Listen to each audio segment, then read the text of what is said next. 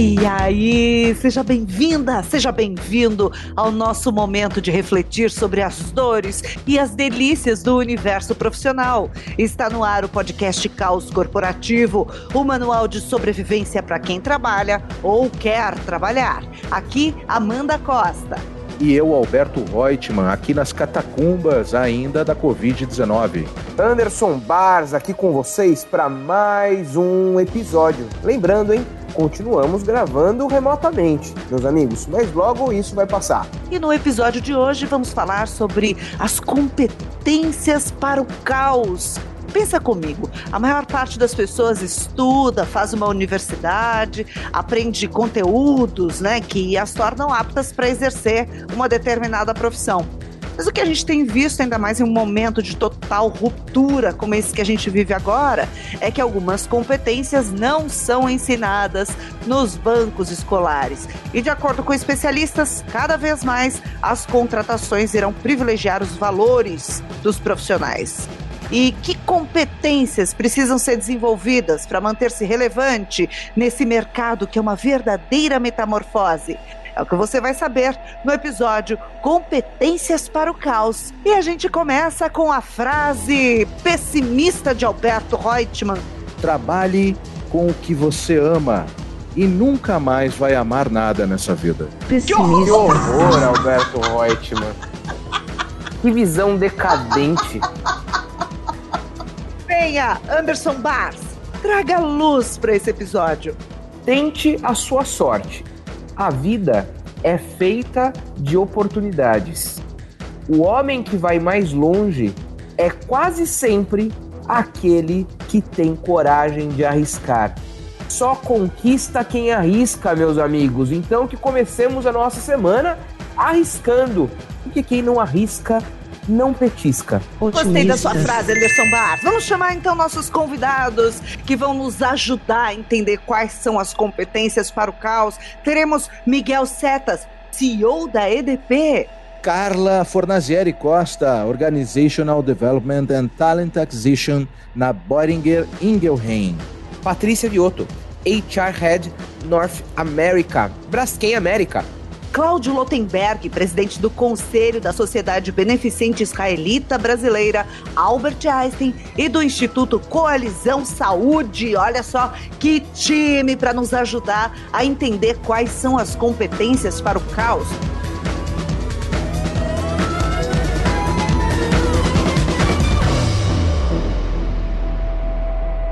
E eu começo direcionando uma pergunta para Anderson Bars. Qual é a diferença entre habilidade e competência?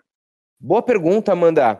Tem muito artigo que eu leio por aí com as pessoas é, usando competências, habilidades meio como, como sinônimo. Então, vamos lá, esclarecendo isso de uma vez por todas.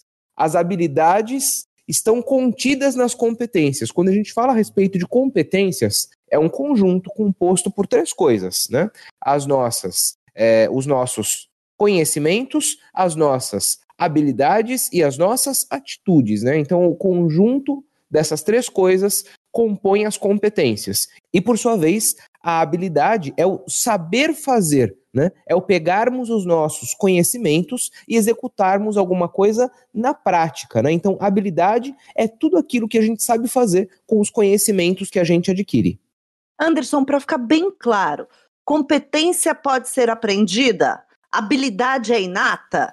Bom, Amanda, quando a gente fala a respeito das competências, é, usualmente, né, profissionais, quando a gente está falando a respeito de criatividade, quando a gente está falando a respeito de liderança, tudo isso pode ser desenvolvido. A gente pode estudar a respeito de criatividade, a gente pode estudar a respeito de liderança, então a gente pode desenvolver qualquer tipo de competência. É claro que quando a gente vai falar, né, a respeito de habilidades técnicas, tem um pouco aí a ser considerado das nossas é, preferências.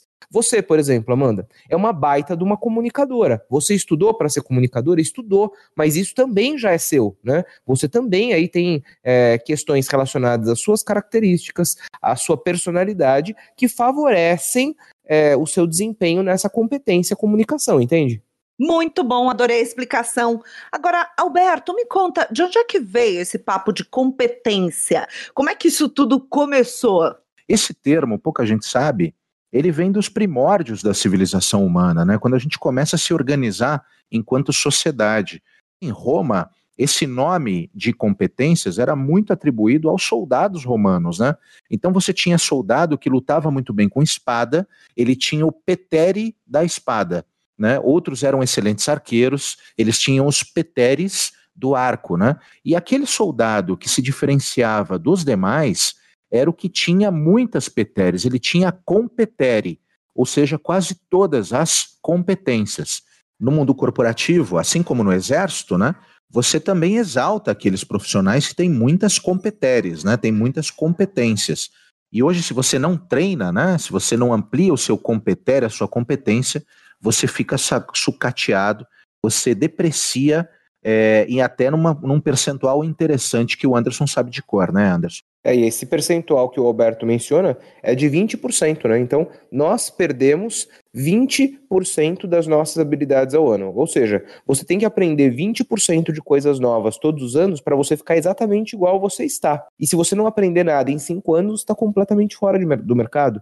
Vamos chamar Miguel Setas, C E O da E D P, empresa que, aliás, recentemente ganhou o prêmio de companhia elétrica mais inovadora, e o próprio Miguel acabou de ser eleito o melhor C E O do setor de energia pelo segundo ano consecutivo, pelo Valor Econômico. É uma honra ter Miguel Setas aqui conosco no podcast Caos Corporativo, e a gente foi perguntar para ele. Miguel, a E D P vem fazendo um trabalho belíssimo no mercado, se diferenciando em meio a tantas empresas. Mas quando a gente fala de empresas, na verdade, a gente está falando de pessoas. Quais são as competências mais valorizadas hoje na E D P e como outras empresas podem se inspirar para seguir uma trajetória vencedora como a E D P? Muito obrigada mais uma vez, Miguel Setas. Alô, pessoal. Alô, galera do Caos. Quando nós falamos de novas competências, há duas, desde logo, que na E D P consideramos fundamentais. A primeira chamamos de Learning Agility, capacidade de aprender rápido, de aprender com agilidade, novas formas de aprender inclusivamente. Segunda chamamos de Growth Mindset, o mindset do crescimento, o mindset das novas oportunidades, da transformação. E isso é fundamental hoje, estar impregnado nas organizações. Agora, a pandemia trouxe-nos um novo contexto. E com esse contexto novo, novas capacidades que são necessárias. Nós uh, encontramos uma que nos parece fundamental, que é aquilo que chamamos a gestão de paradoxos, a capacidade de gerir paradoxos. Desde logo três paradoxos. O primeiro, paradoxo entre o curto prazo e o longo prazo. A necessidade de resolver a crise imediata, mas isso está também articulado com o planejamento de longo prazo, com a visão estratégica, com a direção da empresa ou das organizações naquilo que são os grandes horizontes temporais. Segundo paradoxo, entre resiliência e flexibilidade. Aquilo que nós temos que garantir que é uma cadeia de suprimento, uma operação, finanças resilientes, mas ao mesmo tempo flexibilidade na forma de trabalhar, flexibilidade na forma de contratar, flexibilidade na forma de aprender. Essas duas dimensões hoje têm que conviver lado a lado. E, finalmente, nesta questão dos paradoxos, o paradoxo entre o digital e o humano. Todos nós estamos numa trilha de transformação digital. É inquestionável, é necessário, mas essa trilha tem que estar subordinada a uma nova agenda. Nós chamamos uma nova ética da vida na Terra, que na prática é um novo contrato social. Todos nós temos consciência dos desafios que há Na, no, no mundo, na dimensão ambiental, na dimensão do novo, da nova forma de encarar a diversidade e a inclusão. Essa agenda da humanização é fundamental no mundo atual.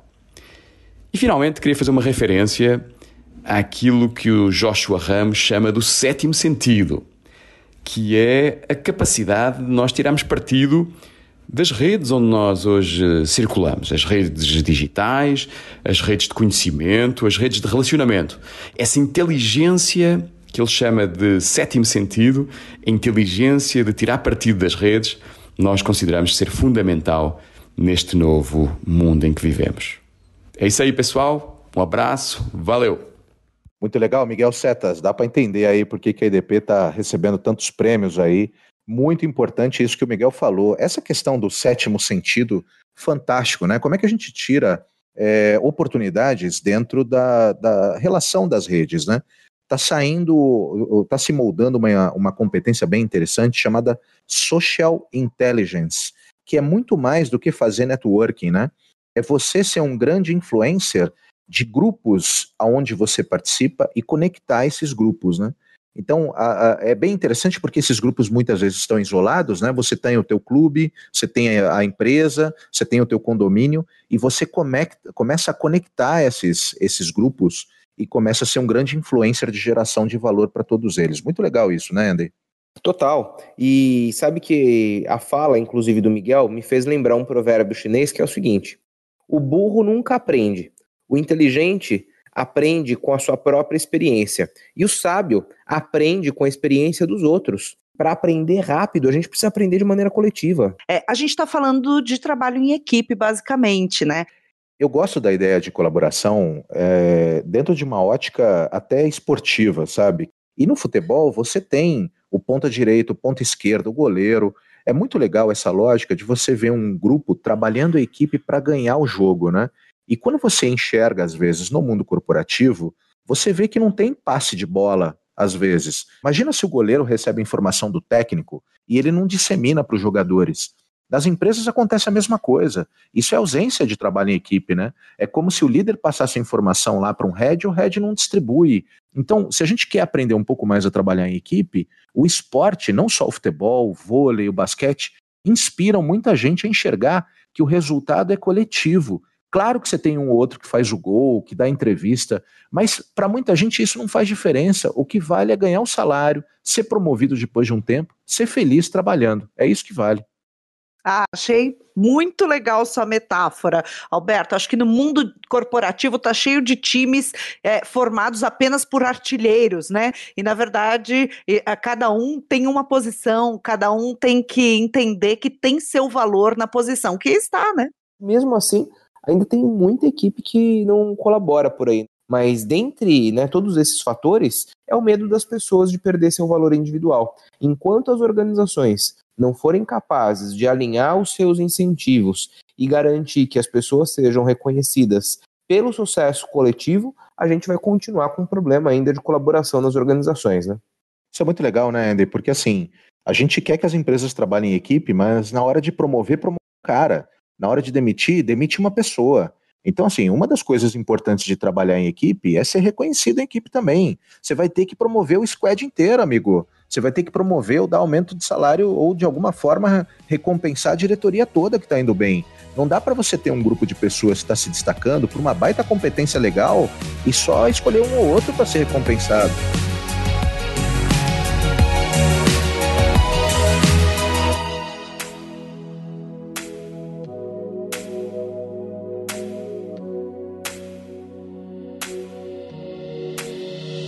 Vamos chamar mais um convidado. Carla Fornasieri Costa, Organization Development and Talent Acquisition na Boehringer Ingelheim.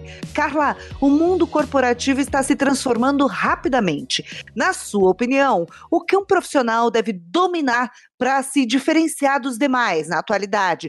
Muito obrigada por ter aceitado nosso convite, Carla. Olá, galera do Caos.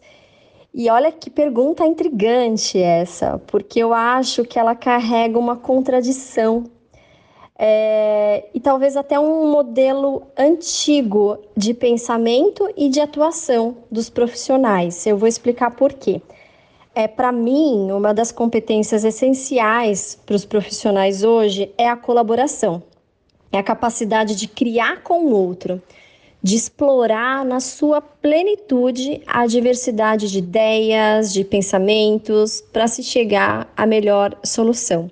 E isso fala sobre a gente valorizar o destaque coletivo e não o destaque individual. É um convite para a gente abrir mão da autoria para criar com o outro. E eu vejo isso muito claramente nos processos de ideação dentro, uh, por exemplo, do design thinking. Pouco importa, né, quem é que deu a ideia. A ideia emerge de um grupo e ela é transformada por aquele grupo até que, no fim, ninguém mais lembra de onde a ideia veio e, de fato, é, se torna uma contribuição coletiva. E eu estou fazendo essa provocação, a pergunta, porque eu acho que a colaboração, além desse fator que eu trouxe, ela acaba se conectando com outras competências essenciais que dizem respeito à nossa atuação dentro desse coletivo. É, quando eu penso em colaborar, o que, que mais eu preciso? Eu preciso é, explorar minha capacidade de escuta, de diálogo, a curiosidade para explorar diferentes pontos de vista. É, eu preciso de empatia para entender o outro, de inteligência emocional para reconhecer as minhas emoções e trabalhar essas emoções na construção de relações. Uh, eu preciso também de flexibilidade cognitiva para agrupar aquelas diferentes ideias e insights que o coletivo nos proporciona para chegar a uma nova ideia.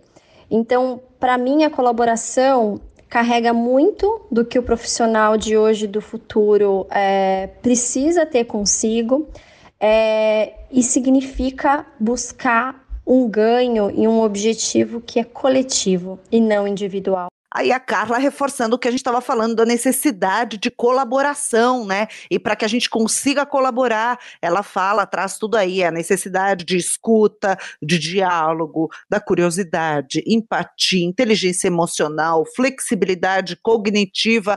A gente fala, fala, fala que é importante colaboração, que é importante trabalhar em equipe, mas, gente, na prática isso não é fácil, né? Você sabe que existe uma diferença entre cooperação e colaboração, né, Amanda?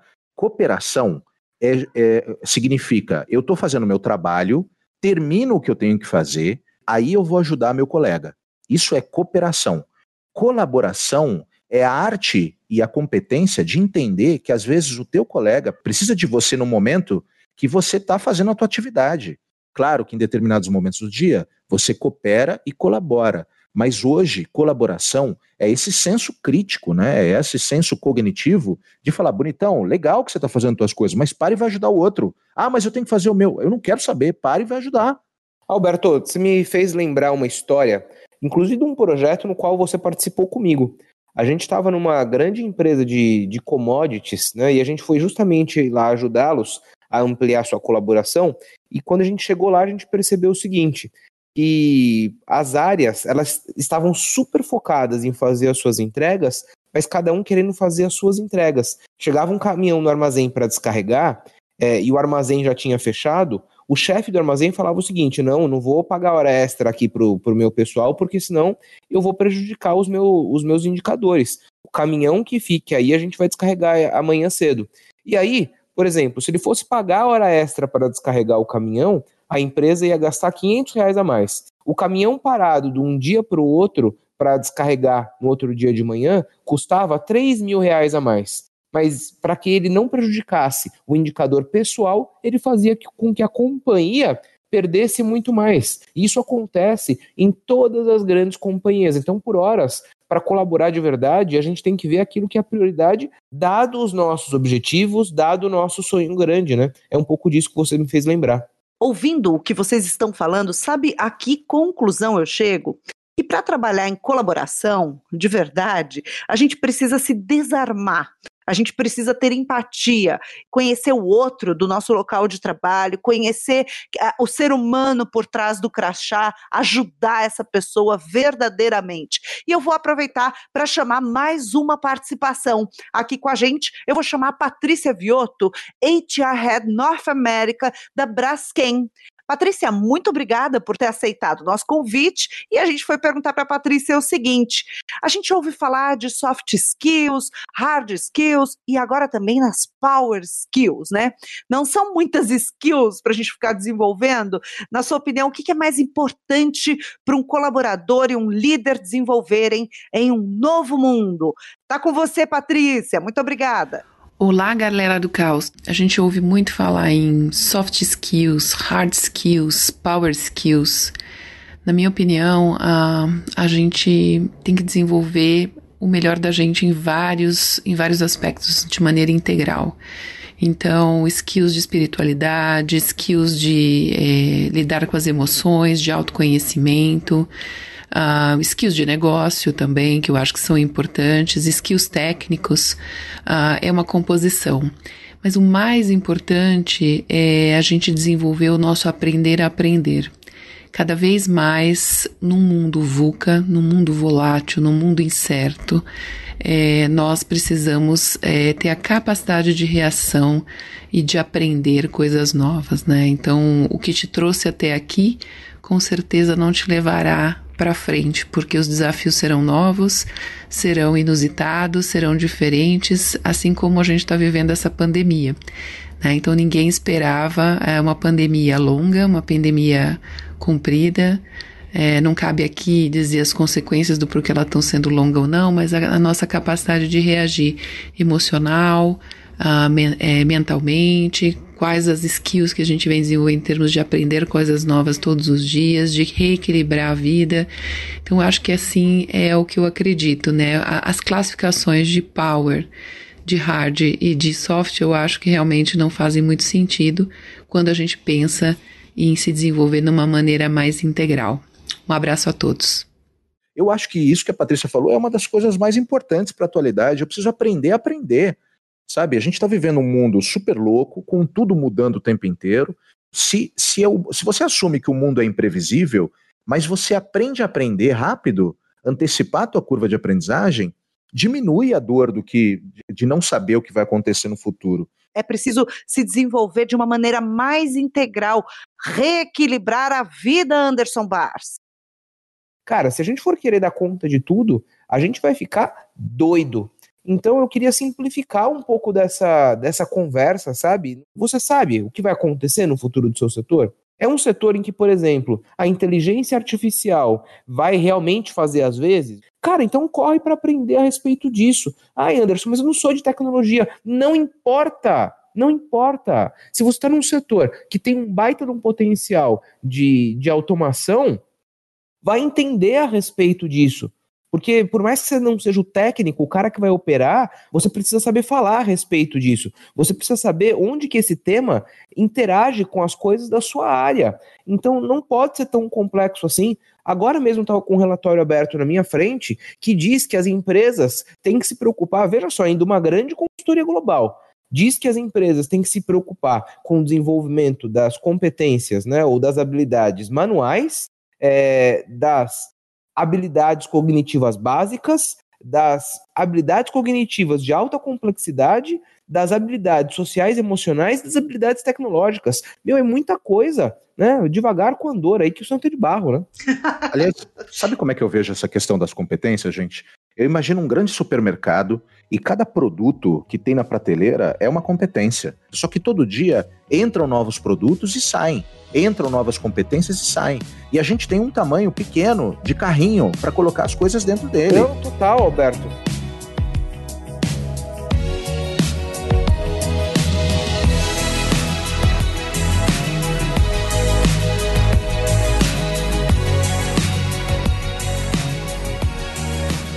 Olha, tem uma competência bem legal que inclusive está sendo discutida nos fóruns internacionais, chamada sense making. É saber explicar comportamentos por meio de definições claras. Por que que a gente começa pelo lado direito do, do supermercado para fazer compras? A gente tem um número muito maior de destros do que canhoto, e a lógica inconsciente é começar pelo lado direito. Portanto, coloca os produtos no lado direito. O duro é quando a gente faz as coisas dentro da empresa e se fala, é porque sempre foi assim. É, e é uma ótima oportunidade, inclusive, né, Alberto, para questionar. E quando a pergunta de fato não tiver resposta, legal, então a gente pode rever? É, é isso que faz, inclusive, as organizações serem ágeis, né? Organizações que se desenvolvem com, com mais velocidade.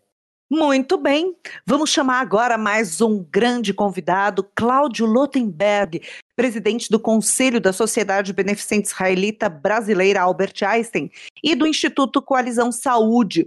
Cláudio, que está revolucionando a saúde com o conceito da telemedicina, né? Muito obrigada por ter aceito o nosso convite, por estar aqui conosco, engrandecendo esse episódio, doutor Cláudio. Essa pandemia mudou e vai mudar o mundo corporativo completamente ainda mais, né? O próximo Fórum Econômico Mundial em Davos já anunciou que o tema do encontro será The Great Reset. É como se tudo começasse do zero. Na sua opinião, quais as competências mais relevantes um profissional deve ter para ser bem-sucedido nesse novo mundo? Uma honra recebê-lo, microfones abertos para doutor Cláudio Lottenberg. Este novo momento vai exigir, por parte dos grandes executivos, ainda um papel de liderança mais forte, o que significa dizer uma capacidade de compreensão em relação às limitações impostas pelo momento do coronavírus e todos os desdobramentos. Nós sabemos que grande parte dos efeitos vai abranger, fundamentalmente, aspectos relacionados à saúde mental. E aí, justamente, a importância de se manter muito equilíbrio, firmeza com doçura, o que nem sempre é simples, porque o mundo corporativo exige um grau de competitividade que nem sempre dá o tempo necessário para que as pessoas possam responder a cada uma das demandas. Mais do que isso, tolerância. Tolerância pelas limitações impostas, pela pandemia e pelos seus efeitos, e, sobretudo, pelas consequências desta pandemia. Acredito que, além disso, uma capacidade maior de inovar, e aí focar principalmente na inovação da comunicabilidade. Nós sabemos que o mundo presencial vai ter restrições. E hoje a tecnologia abre perspectivas para que nós possamos fazer muito mais em termos de comunicabilidade. Cláudio, mais uma vez, uma honra tê-lo aqui conosco, compartilhando sua visão com os ouvintes do Caos Corporativo. E quando a gente te ouve falar, né, você como executivo de um dos mais importantes grupos médicos desse, desse país, falar a respeito de firmeza e doçura e trazer todas essas questões sobre a importância do cuidado com o equilíbrio é, é realmente muito gratificante, né? Porque tem muito líder aí que não, não, não lida com esse tema quando está no dia a dia com as suas equipes. Achei incrível, firmeza com doçura ficou para mim registrado aqui como a competência do momento, equilíbrio, tolerância, comunicabilidade, bárbaro, achei tudo muito bom e eu acrescentaria a tudo que os nossos é, convidados disseram, aprender a conviver com a instabilidade, não adianta a gente esperar que isso tudo acabe para a gente fazer alguma coisa, para a gente criar alguma coisa, faça como a gente, Escola do Caos nasceu no meio da pandemia, que é mais ousadia do que essa, Alberto Reutemann. Pois é, talvez a maior felicidade, isso eu aprendi com a Amanda, né? Vamos elevar o amor a uma competência, né? Talvez o amor possa ser classificado como uma das competências mais incríveis, né? Vamos falar com as pessoas, vamos estar cientes de que, de fato, isso vai passar, a gente vai sair mais forte. E também saber apagar incêndios. A gente está vivendo um momento triste na Amazônia, está vivendo um momento muito cruel com a nossa mãe natureza. Não só apagar os incêndios na, na, na nossas, nas nossas florestas, mas também os incêndios da alma, não só nossas, mas dos nossos colegas. Hoje, aliás, Dia da Árvore, não sei se dá para a gente comemorar muito, né? Ó, a destruição do Pantanal pelas queimadas chegou a quase três milhões de hectares.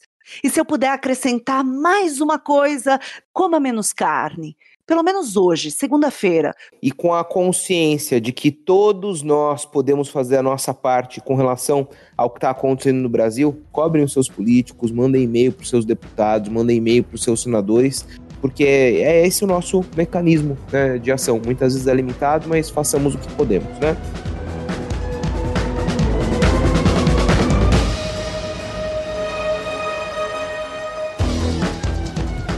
A gente vai direcionando aqui o nosso episódio para o final. É, sinto é, e encerro esse episódio com aquela sensação de que a gente poderia falar muito mais, tinha um montão de item aqui na minha pauta, talvez algum dia a gente volte nesse tema competências aí, né, Alberto e Amanda? Bora! E já que falamos de Mãe Natureza, uma música em sua homenagem, talvez a música que mais reúne aspectos ambientais, linda música de Djavan, Lilás. Adorei a escolha.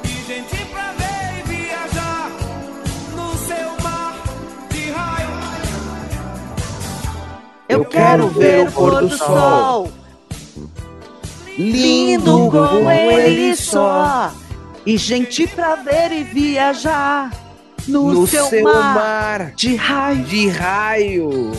Tchau, tchau! O Andy pode desenvolver a competência de, de cantar, cantar, né? É... Porque realmente é bem júnior nisso, né? Como diria o Zagallo, vocês vão ter que me engolir! Ou ter que me ouvir, no caso, né?